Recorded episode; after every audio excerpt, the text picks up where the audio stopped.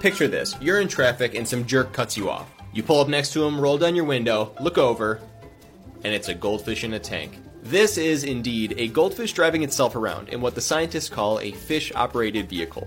In the research paper, they wanted to ask whether fish could navigate through different environments other than water. Does their brain have the ability?